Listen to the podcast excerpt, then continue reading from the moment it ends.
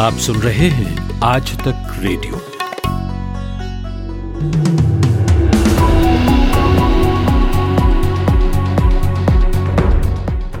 नमस्कार, चार बजे के खास खास समाचारों के साथ मैं माधुरी।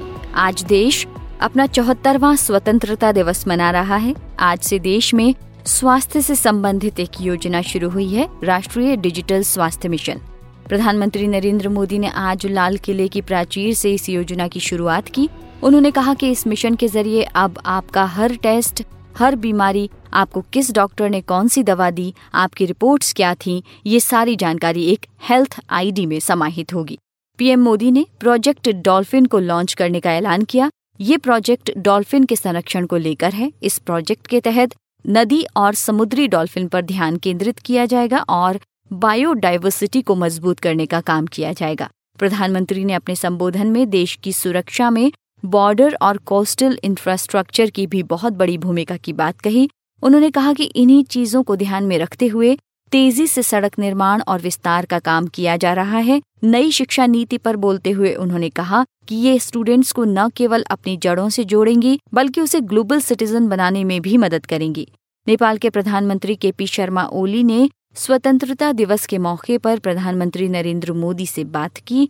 भारत और नेपाल के बीच तनाव उभर कर सामने आने के बाद पहली बार दोनों देशों के प्रधानमंत्रियों के बीच बातचीत हुई है। वहीं चीन ने भी स्वतंत्रता दिवस पर भारत को बधाई दी है। उत्तर प्रदेश की राजधानी लखनऊ के घंटा घर पर स्वतंत्रता दिवस के मौके पर झंडा फहराने जा रही सैयदा उजमा परवीन को पुलिस ने घर में नजरबंद कर दिया है। सैयद उजमा परवीन ने नागरिकता संशोधन कानून सीएए और एनआरसी के खिलाफ घंटाघर में विरोध प्रदर्शन किया था, उनको गिरफ़्तार भी किया गया था। पुलिस सूत्रों के अनुसार, किसी भी व्यक्ति को बिना इजाज़त के पब्लिक प्लेस पर झंडा फहराने से मना किया गया है, जो लोग ऐसा कर रहे हैं, उनको समझाया भी गया है।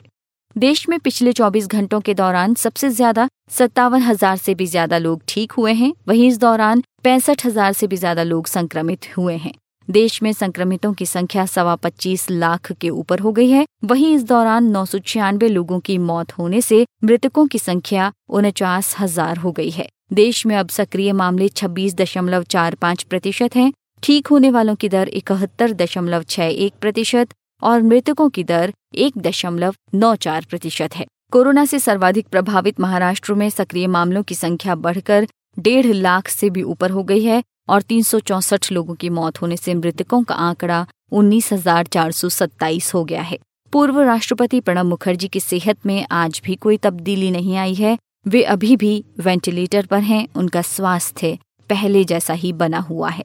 दुनिया भर में कोरोना संक्रमितों की संख्या दो करोड़ दस लाख से ज़्यादा हो गई है।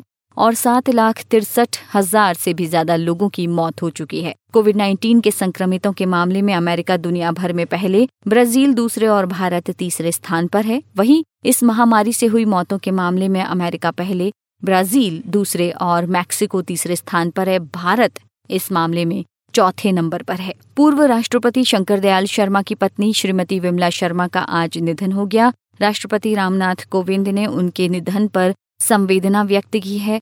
उपराष्ट्रपति एम वेंकैया नायडू ने भी गहरा शोक जताया है। बिहार के मुख्यमंत्री नीतीश कुमार से टकराव के बीच लोक जनशक्ति पार्टी, एलजेपी के राष्ट्रीय अध्यक्ष और सांसद चिराग पासवान ने पटना में आपात बैठक बुलाई है। इस बैठक में उनकी पार्टी के पाँच और सदस्य और दो विधायक शामिल हैं। बैठक से पहले चिराग पासवान ने मुख्यमंत्री नीतीश कुमार पर निशाना साधा और कहा, बिहार में बाढ़ और कोविड 19 महामारी का मुद्दा बहुत बड़ा है और इसी को लेकर ये बैठक बुलाई गई है। Top seed open tennis tournament के क्वार्टर फाइनल में आज अमेरिका की सेरेना विलियम्स को उनकी ही देश की खिलाड़ी शेल्बी रोजर्स ने एक छह छह चार, सात छह, पाँच से हरा दिया है।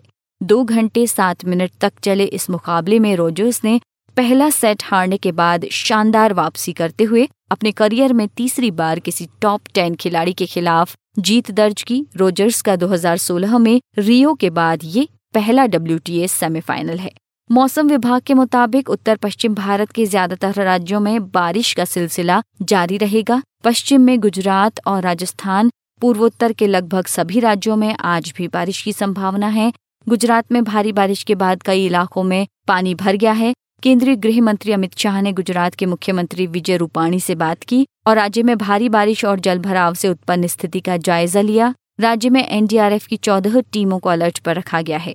ज़रूरत पड़ने पर और टीम भेजी जाएँगी। उत्तर प्रदेश में 15 जिलों के 650 से ज़्यादा गाँव बाढ़ से प्रभावित हैं। उत्तराखंड और हिमाचल प्रदेश में कई दिनों से बारिश का सिलसिला थमने का नाम नहीं ले रहा है।